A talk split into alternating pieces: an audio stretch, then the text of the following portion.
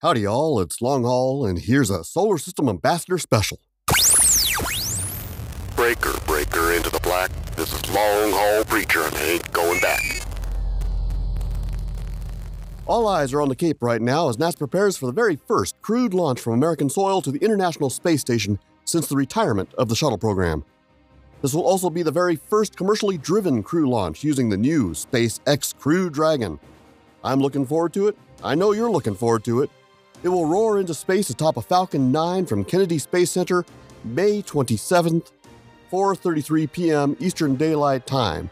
At least that's what's currently expected. It will be live cast on the internet from NASA, so I'm sure you'll be able to find several YouTube and other channels rebroadcasting it at the same time. If all goes well, they are scheduled to arrive on May 28th at 11:29 Eastern Daylight Time, also to be broadcast live from NASA's Mission Control Center in Houston. In the meantime, that means the race is back on to the moon.